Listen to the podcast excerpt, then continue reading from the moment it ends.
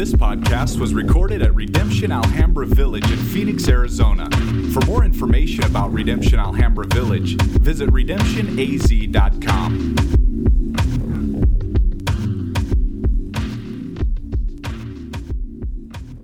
Again, we're in Acts chapter eighteen and twenty-four, all the way to nineteen and twenty, and yes, we're going to read that through. So if you could stand with me, we're going to read through that, and then we're going to dive in.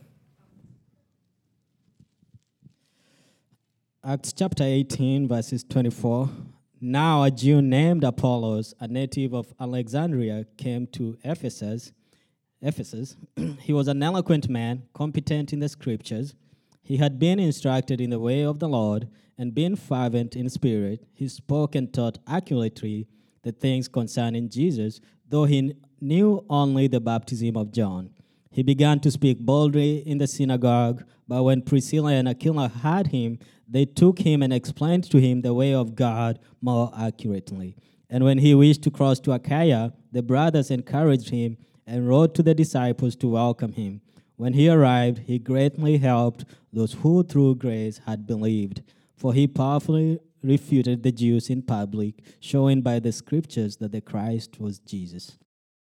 And it happened that while Apollos was at Corinth, Paul passed through the inland country and came to Ephesus. There he found some disciples, and he said to them, "Did you receive the Holy Spirit when you believed?" And they said, "No, we haven't even heard that there is a Holy Spirit." And he said, "Into what then were you baptized?" They said, "Into John's baptism." And Paul said, "John baptized with the baptism of repentance, telling the people to believe in the one who was to come after him, that is Jesus." On hearing this, they were baptized in the name of the Lord Jesus, and when Paul had laid his hands on them, the Holy Spirit came on them, and they began speaking in tongues and prophesying. There was about twelve men in all, and he entered the synagogue and for three months spoke boldly, reasoning and persuading them about the kingdom of God. But when some became stubborn and continued in unbelief, speaking evil of the way before the congregation, he withdrew from them and took the disciples with them, reasoning daily in the hall of Tyrannus. This continued for two years, so that all the residents of Asia heard the word of the Lord, both Jews and Greeks. Verse eleven, and God was doing extraordinary miracles by the hands of Paul, so that even handkerchiefs or aprons that had touched his skin were carried away to the sick, and their diseases left them, and the evil spirits came out of them.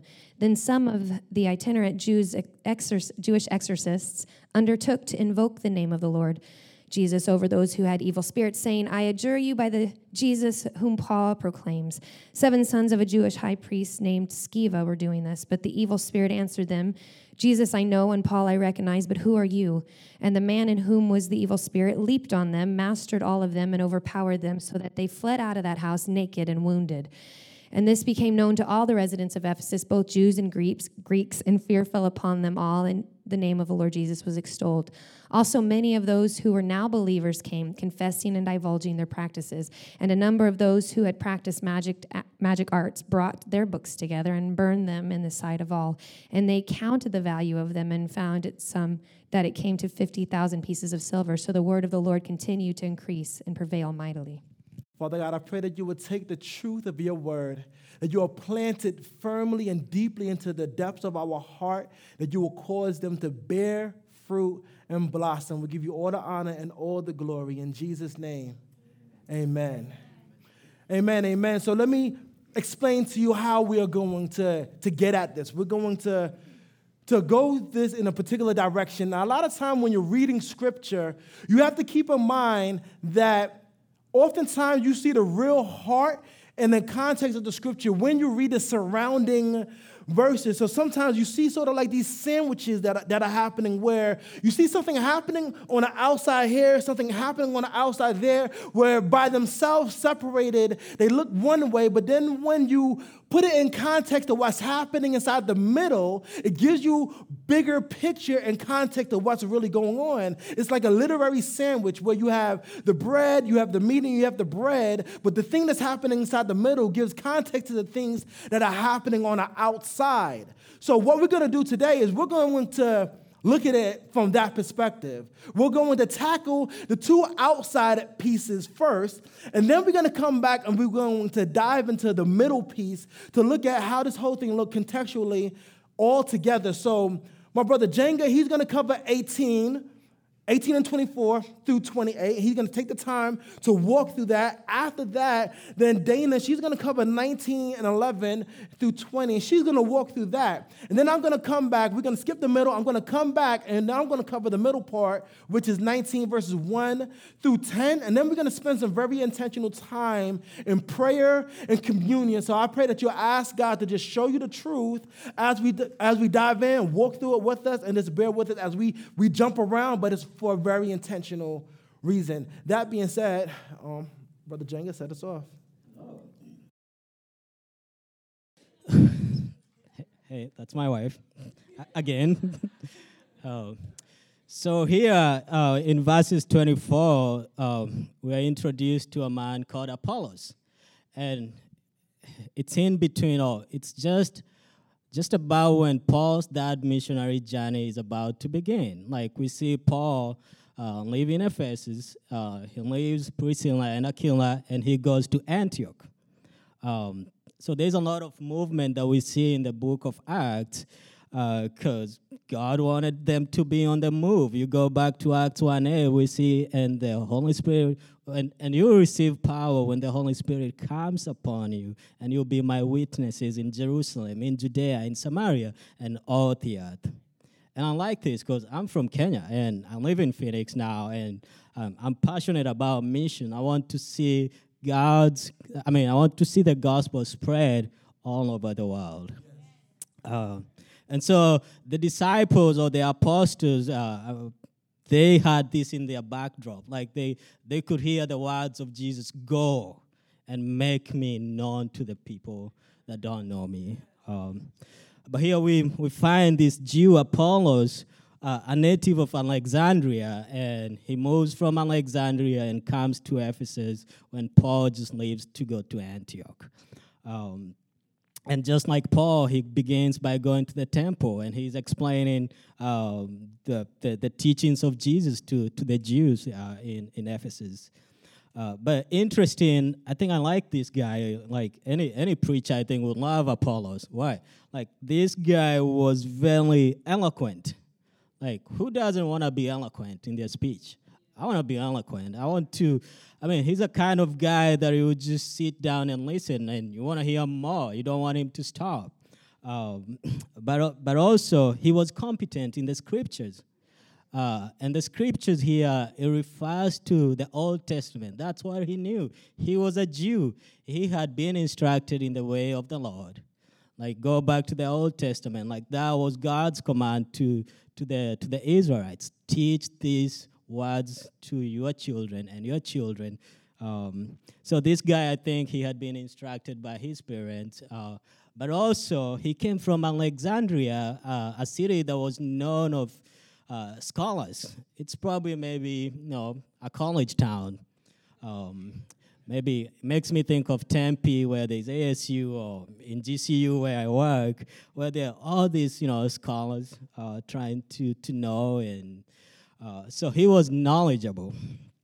Uh, but the other thing that is unique with Apollos was he was fervent in spirit, and he taught accurately whatever he knew. It makes me wonder, uh, are you passionate about the gospel? Uh, are you passionate about teaching the things that you know?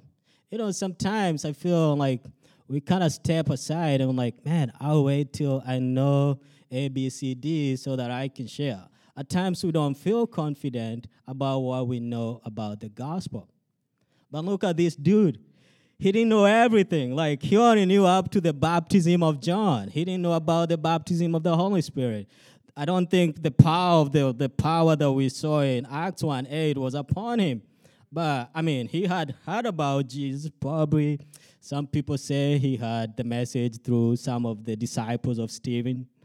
Uh, but he's not afraid to talk about what he knows. Are we confident? Are we passionate uh, to tell people uh, about the gospel? It's the gospel guiding us in our day-to-day living. You see, we're supposed to be on mission. We are on a mission. We are commanded. These words of Jesus, they still apply to us as a church. Where is your Jerusalem? Are you faithful there? Where is your Judea? Where is your Samaria? And to all the odds. And then in verse twenty-six, we see he began to speak boldly in the synagogue. But when Priscilla and Aquila heard him, they took him and explained to him the way of God more accurately. Don't wait to be perfect, you know. God will provide the right people if you're not, if you if you're not up to the standard, you know. Like, don't be afraid to share the gospel with people. Uh, God provides for Apollos, Priscilla, and Aquila. You know, and I feel we need more people who are mature in the faith to instruct some of us who are probably not very mature. We don't know much. Um, is there something that you're not confident about the gospel? You can you can approach somebody here who probably knows more than you know, because uh, we're supposed to do this as a community. Uh, but I like the way Priscilla and Aquila did this. They don't they don't stand up and shout and like, "Oh, you're such a heretic. What are you preaching? You don't even know about the baptism of the Holy Spirit." And I feel we do this a lot today. Like, we shout to people. We I use social media. Like, I'm always out there, and like, I'll call people out. Um, I'm guilty of that. But when I was reading this, I was convicted. Like, can I be like Priscilla and Aquila when I see people? Maybe it's a member of this congregation that they are not living according to the gospel. Can I approach them? Can I be courageous enough to go to them and instruct them? Right, right. So we need people who are teachable uh, for the sake of the gospel. And we need people who are courageous enough to go and teach others and instruct them in the ways of the Lord. Um, so they explained to him, and he taught the word of God more accurately. Um, and we'll see more what that means when Wayne picks up uh, this text. Um, in verse twenty-seven, we see, "And when he wished to cross to Achaia, the brothers encouraged him and wrote to the disciples to welcome him. When he arrived, he greatly helped those who through grace had believed, for he powerfully refuted the Jews in public, showing by the scriptures that the Christ was Jesus."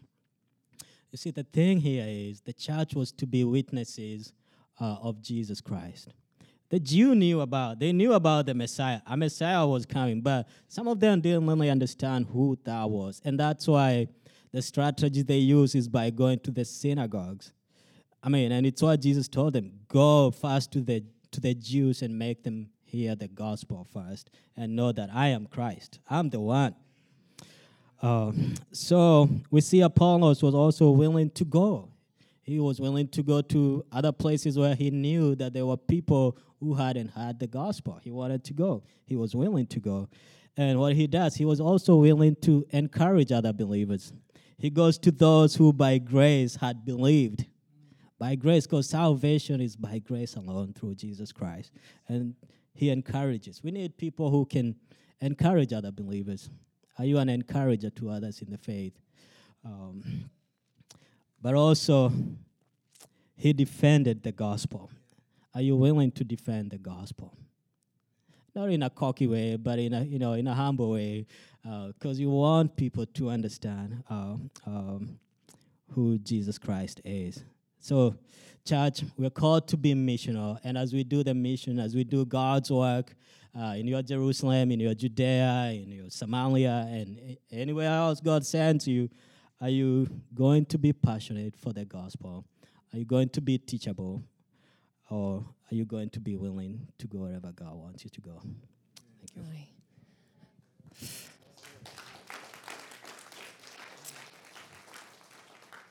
I feel like that's rude. Like, he was really good the first service, and I got all convicted, and then he just made it harder on the second service. I got more convicted.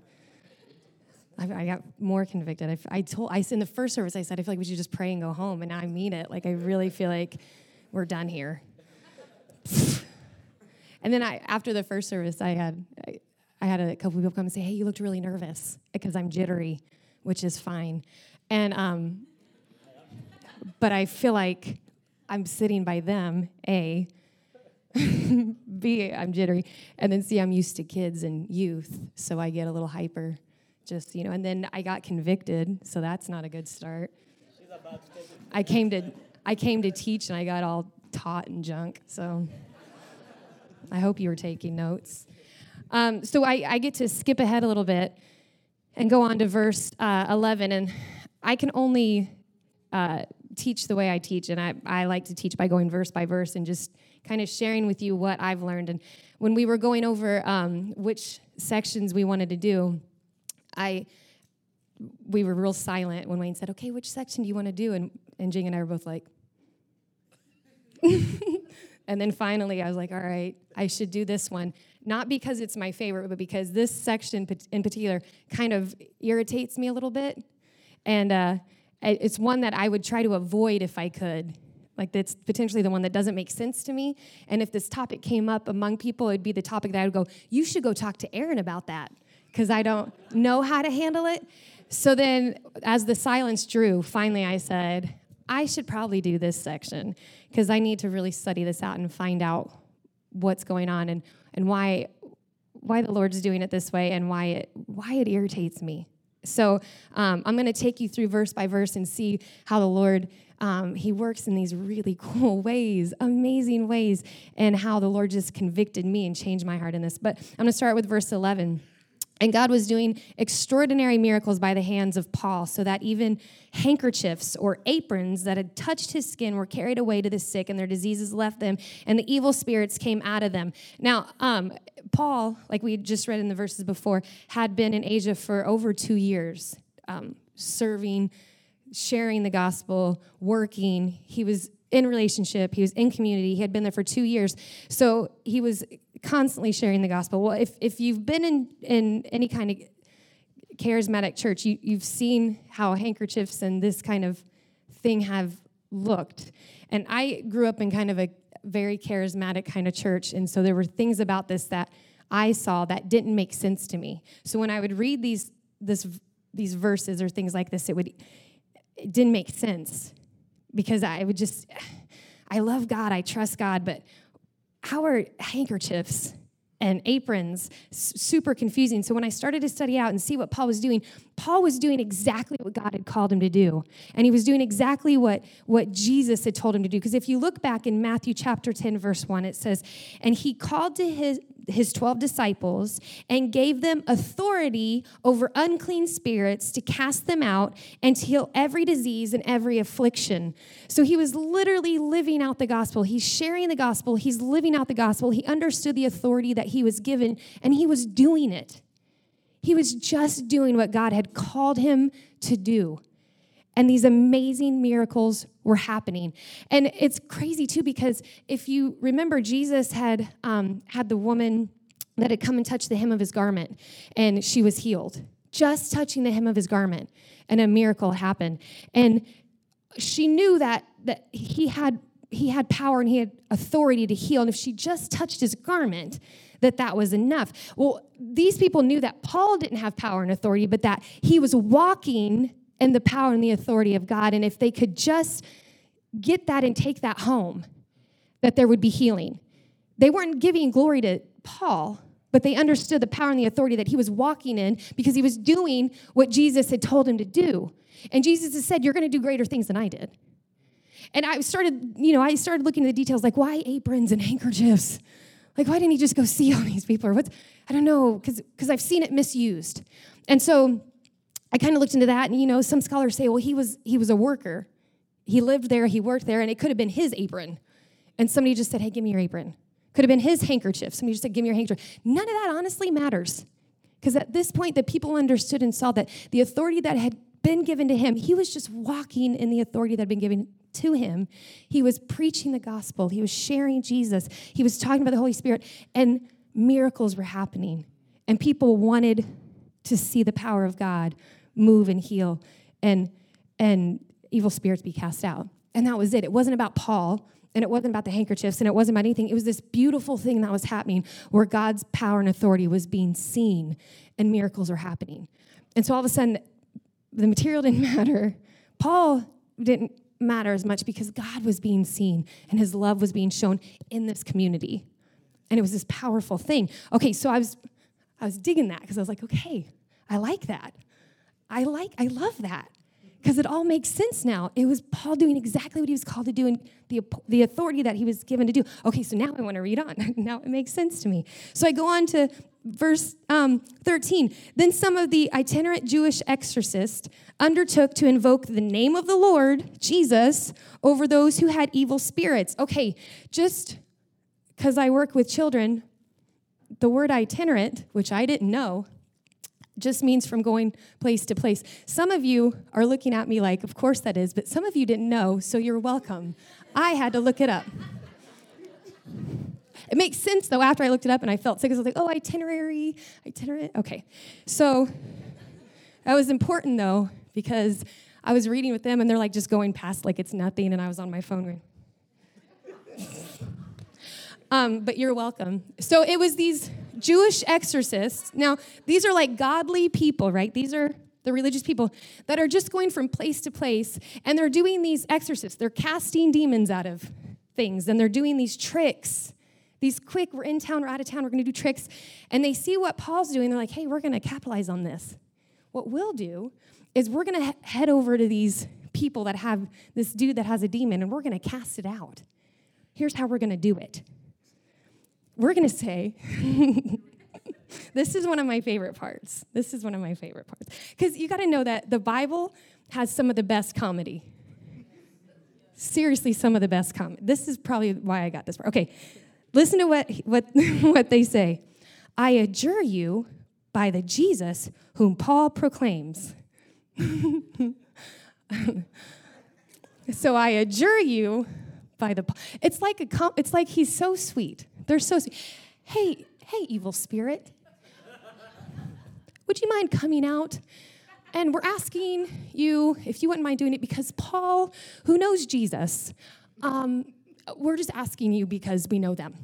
Basically is literally what he's saying. Could you kindly adjure? Adjure? Like that's, so you go a couple chapters back, to, I think it's chapter sixteen, and Paul had this young girl that's following him around who was um, a seer. So she's following him around. He gets annoyed by her following him around and turns around and says, I command you, evil spirit, to get out of her. He commands because he knows the authority that was given to him by Jesus, by his Father. So he knows because of relationship with Jesus and his Father that he has authority. And there's power in that authority to tell that evil spirit to get out. He doesn't adjure it. He doesn't say, oh, please come and get out. He says, I command you because I know my Father that you can't be in her, get out. She's annoying me. Literally is what? In sixteen, you can look at it.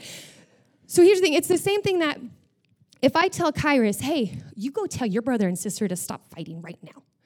He know, they know. That if Kairos walks in, because he'll, t- he'll take my word and he'll use it, he'll go in and say, Mom said that you better, and then it better happen. Because if it doesn't happen and I have to show up, they're in really big trouble. But there's some authority whenever one of your kids walks in and with their words comes, Mom said, Dad said. And it's the same thing here.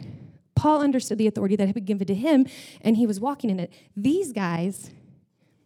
They didn't have any authority. So listen to it. This is, again, it's comedy because watch what this is so. This is because this for this is where I think God's funny. Verse fourteen, he throws this in there. Seven sons of a Jewish high priest named Sceva were doing this. It's like he tattles on him. He's like, guys, get this. There were seven of them. He's like setting up the, the scene for us. He's like, there's one guy that's got an evil spirit, and then there's seven. There's seven Jewish guys. It's like a matchup. So there's, okay, so we'll just keep going because that could get, listen to what happens though. So you have that in your head, right? Seven Jewish guys, one guy with an evil spirit. Okay. And then the man, oh wait, no, no, wait, sorry, sorry. But the evil spirit answered them, Jesus I know. Paul I recognize because he's been around here for the last couple of years doing this crazy business, casting out our friends. I know Paul. I recognize him. And we know Jesus because he's scary. Who are you? no authority. You don't even really know Paul. You sure don't know Jesus. Who are you? Now, listen to this.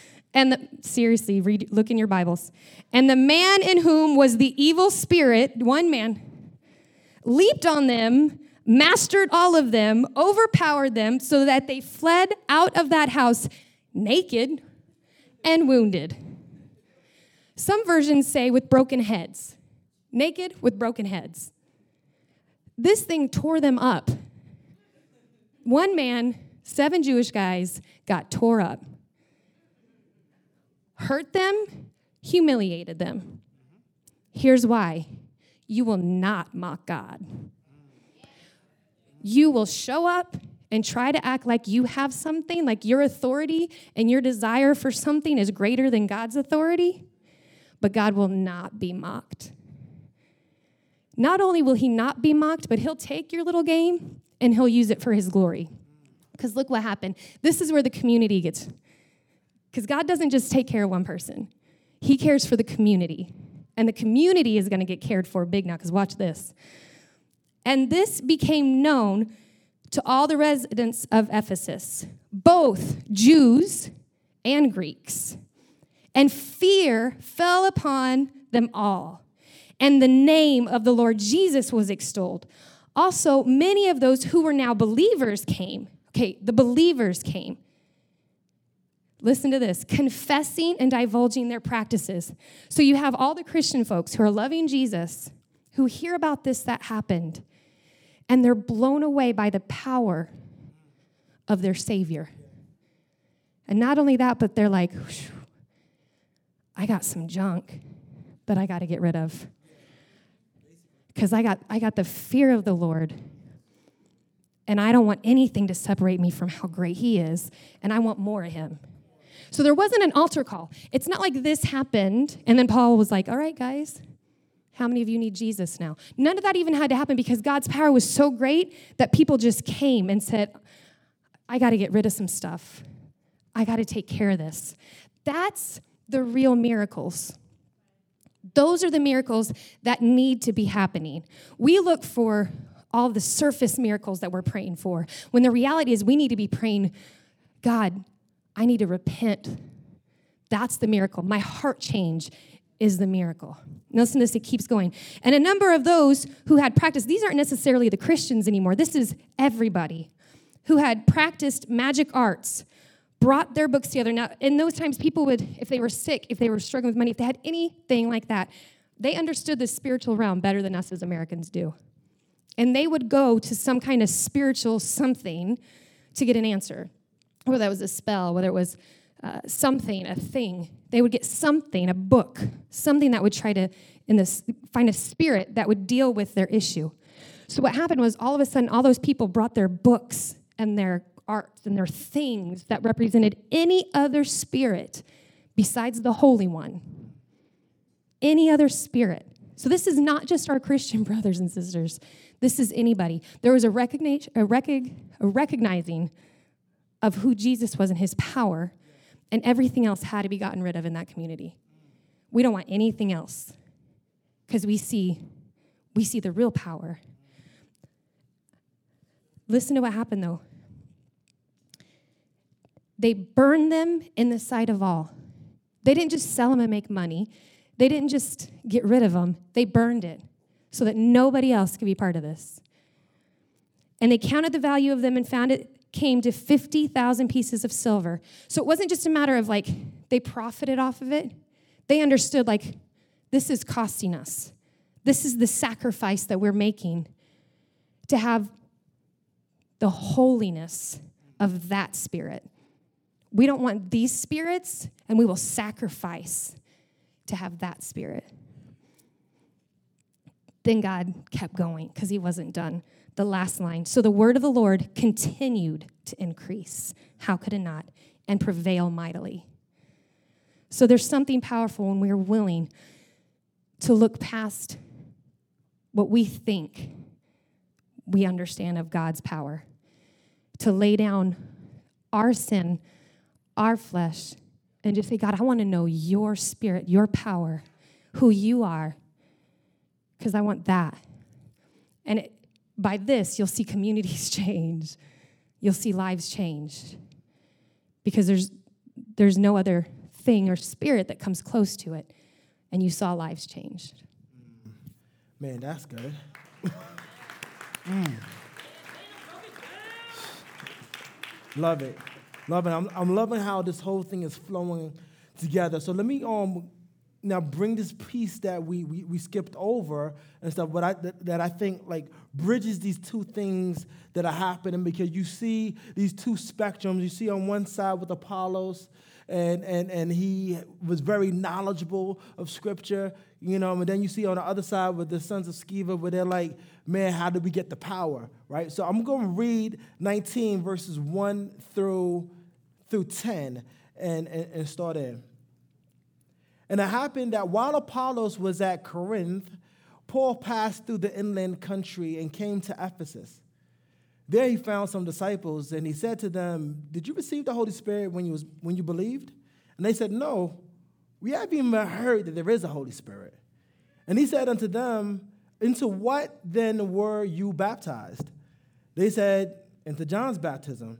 And Paul said, John baptized with the baptism of repentance, telling the people to believe in the one who was to come after him, that is Jesus. On hearing this, they were baptized in the name of the Lord Jesus. And when Paul had laid his hands on them, the Holy Spirit came on them, and they began speaking in tongues and prophesying. There were about twelve men in all. And he entered the synagogue and for three months spoke boldly, reasoning and persuading them about the kingdom of God. But when some became stubborn and continued in unbelief, speaking evil of the way before the congregation, he withdrew from them and took the disciples with them, reasoning daily in the hall of Tyrannus. This continued for two years, so that all the residents of Asia heard the word of the Lord, both Jews and Greeks. So the part that Dana Goat jumps in on is like, this is what's happening after these two years. So that's why the demons are like, all right, Paul, I recognize him, because he's been here for two years on wreck and shop, right? But I want to go back and look at this thing that happens here when Paul encounters these disciples here in, in Ephesus, and because I think there's something that God is, is, is showing us inside this part right here. So you get right here, and, and, and the people that Paul encounters, he calls them believers, but it's important to understand the people that, that Paul encounters here were disciples of John the Baptist, right? So the question is, all right, if they were disciples of John the Baptist, why did Paul, Paul consider them believers? Well, and we know he did consider them believers because he asked, did you receive the Holy Spirit when you believed? So he considered them believers. So John the Baptist's entire ministry was a transitional ministry. Everything was about John the Baptist was bridging two ages. It was like, okay, all this time the Jews have heard about this, the time when when when when this promised king will come, this Messiah will come, and this and this kingdom will come, and they've been looking forward to this time, and they like they've grown up inside of this, like hearing stories about it, and, and it's coming, it's coming, it's coming, it's coming, and John's entire ministry was to say, hey, listen, the kingdom of heaven is at hand. It's, it's, it's, it's right here. This kingdom we've been waiting for, we've been waiting for it. It's right here. It's right here at hand. It's sort of like, like your whole life, you've been told as a kid that one day we're going to go to Disneyland. We're going to go to Disneyland one day, and you're looking for one day you're going to go to this, this, this place that you, you so wish you could be at. And then one day your parents are like, okay, they're on their way to pick us up. They're on their way to take us to Disneyland. They're on their way to pick us up. And, and so what you start doing, like, oh, for real, they're on their way, you start getting ready. You start getting ready for your ride to come pick you up. Now, this is what John's ministry was. Get ready, the ride is on the way to pick us up. That ride is Jesus, and he's coming in, and, and, and he's going to come, and he's going to usher in the kingdom of God. So he spent his time getting the people ready for what's about to happen next, and then the ride gets here. Jesus is, is, is, is getting baptized, and when he gets baptized, John tells everybody, this is the guy I've been talking about. It's that dude. It's him right here. And he's let everybody knows about this. So everyone that was following John and believed in John and was able to affirm what John was saying, now John is like, he's passing them all on to Jesus. This is that guy right here. I'm going to fade back because I don't want to take no glory away from him. And John fades into the background because he wants everyone that was trekking with him to now trek with Jesus. So some of the disciples are like, okay, that's the dude? Yeah, okay, we're going with him, right? And all of his disciples understood Jesus was the guy that John was talking about, that John was prepping them for. Now, when Jesus starts his ministry, he's affirmed by John in front of everybody. In front, in front of everybody. And and we start this text off and we're looking at, first of all, we're looking here where Paul encounters these disciples here in Ephesus. And we started the text off talking about Apollos. Both Apollos and these disciples that Paul encounters here in Ephesus were disciples of John the Baptist, right? That's where, they, that's where their camp was from. That's where they came from. And, and they even said earlier when Jenga was talking in eighteen and twenty-five that Apollos, even though he only knew the baptism of John, he spoke and taught accurately the things concerning Jesus. But yet still, Paul makes this, this issue, or he, he raises these questions concerning um, baptisms. And it begs us to start thinking, what is the difference between John's baptism and Jesus' baptism? Now, John himself knows that this is going to be something to be talked about. So John explains the difference between their two baptisms back in Matthew three and eleven. He says, well, I baptize you with water for repentance, but he who is coming after me is mightier than I, whose sandals I am not worthy to carry. He will baptize you with the Holy Spirit and fire. Paul reiterates the same thing when he's talking to these disciples here. Okay, everything that John was talking about was pointing to Jesus. So you have these two baptisms. You have John's baptism and Jesus' baptisms. And there's three primary differences inside these two baptisms that are important for us to, to, to understand. One is what they are baptizing with or in. The other is what is the purpose of each of these baptisms? And the third one is who's doing the baptisms, right? So these things are important. So starting with the first one, what are they being baptized with or in? Now, John, he baptized with the water. You see us do that time when we have baptism services and stuff, and we're baptizing with the water. Jesus, John let us know ahead of time, Jesus baptized with the Holy Spirit, represented by fire. Two, what are these baptisms for? What are the purpose of these baptisms? Now, this water baptism, John explained it, and so did um, Paul. Now, this water baptism, it, it, it was for repentance. They, be, they was being baptized into repentance, a life of repentance, a knowledge and understanding of their, their depravity and their need to repent. So their, John's baptism was a baptism of water, and the purpose of it was for repentance and preparation for what's to come. Repentance and preparation for receiving this, this king and his kingdom. That's what John's baptism was for.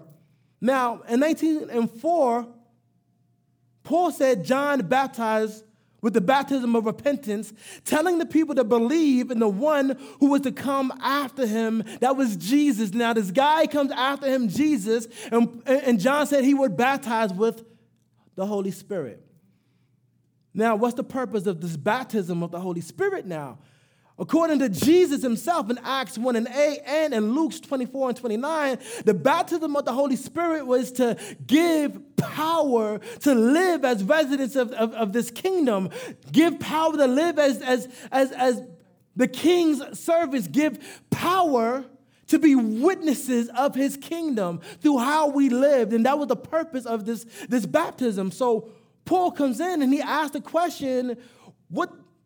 Was you, was you, did you receive the Spirit when you was baptized? Now, what did Paul mean by this?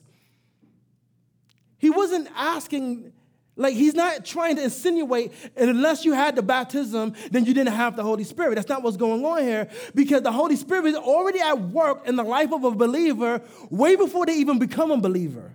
right? The Holy Spirit is already channeling things and leading things in certain directions. As a matter of fact, you need the Holy Spirit to open your eyes to the reality of your depravity, to the reality of your sins. You need the Holy Spirit to turn your heart to want to receive Jesus. So the Holy Spirit is already at work. Paul is specifically talking about a baptism inside the Holy Spirit. And you know that because when he asked them and they said, well, we ain't never heard of it, he's like, then what was you baptized into? So you know that he's specifically talking about a baptism. Now,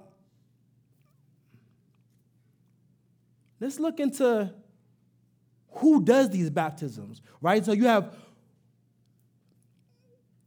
John, and he does this baptism in water. Now, John's baptism in water, John wasn't the only person that did this baptism in water. You also have the disciples, they baptize people in water. You have other believers that baptize people in water. We baptize people in water. But what you never see inside the Bible is Jesus baptizing somebody in water.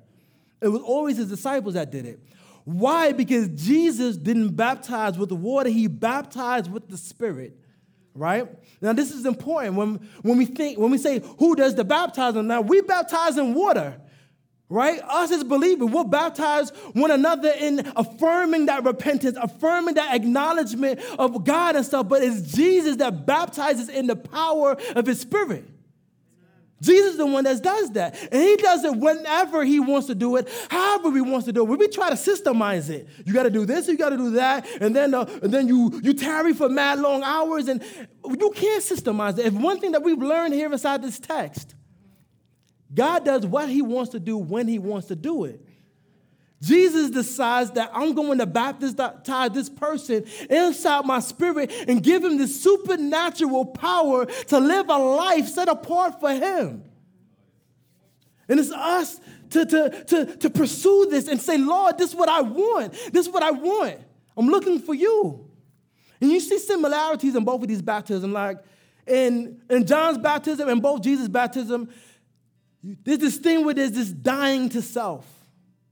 There's this thing about being humbled and submitted to the authority of the one doing the baptizing. Like every time you see this happening, you're trusting that one that's going to dump you inside of the water, or those that are being baptized by the Spirit of God. They're, they're trusting the presence of the Spirit of God to do what they want to do.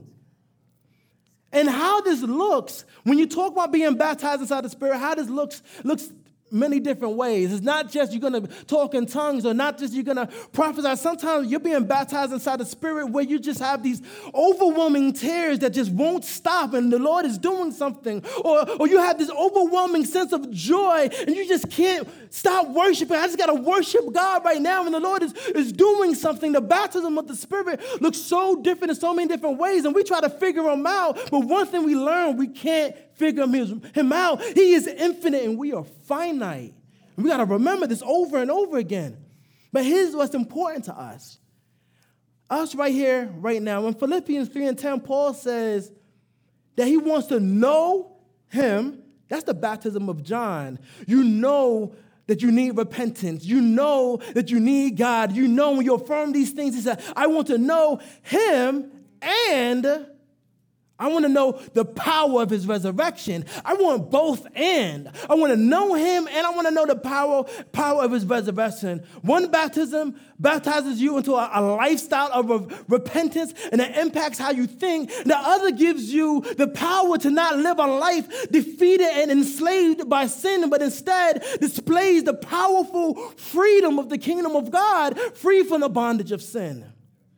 God wants us to decide to desire both, both and. Like some churches, they'll lean more towards Apollos and, and, and, and they can teach Jesus accurately, but, but, but you don't sense this, that they know the baptism of, of the Spirit. Like they know the baptism of repentance, and they can talk about it all up and down, inside and out, but, but struggle regarding the power of the Spirit. Some churches lean more towards the son of Sceva, where they desire the power of the Spirit without truly knowing and having a personal relationship with Jesus himself. But God calls us, he says, it's both and. In Second Timothy three, verses one through five, Paul is talking to Timothy, and he's trying to talk to Timothy about the church. And he says, but understand this, that in the last days there will come times of difficulty, for people will be lovers of self, lovers of money, proud, arrogant, abusive, disobedient to their parents, ungrateful, unholy, heartless, unappeasable, slanderous, without self-control, brutal, not loving good, treacherous, reckless, swollen with conceit, lovers of pleasure rather than lovers of God. He's talking about the church.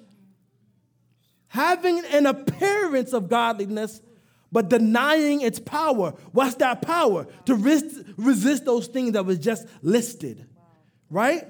So outside, like these two things separated, is it, is it a, an appearance of godliness? Root word appearance. It isn't true godliness unless these two things are walking hand in hand.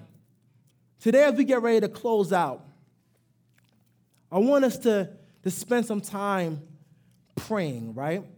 You're just going to have some time. We just want to just Just pray and just seek God's face, right? Some of us will break up into groups. Some of us, like, man, you need to pray by yourself, right? Some of us need to spend some time just repenting, like, man, repenting for, for sin inside of my own life. Some of us need to actually spend some time repenting for intentionally not asking God to give me the power to live right, because really I actually enjoy some of the things that I do, right? Some of us actually need to repent for that, but some of us need to spend some time seeking after God and saying, Lord, I, man, I submit myself to you, and I want to humble myself to you. I want your power to live right. Please fill me with your spirit. Baptize me deeply inside your spirit.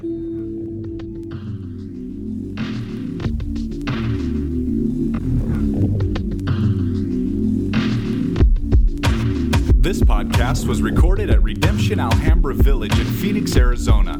For more information about Redemption Alhambra Village, visit Redemption A Z dot com.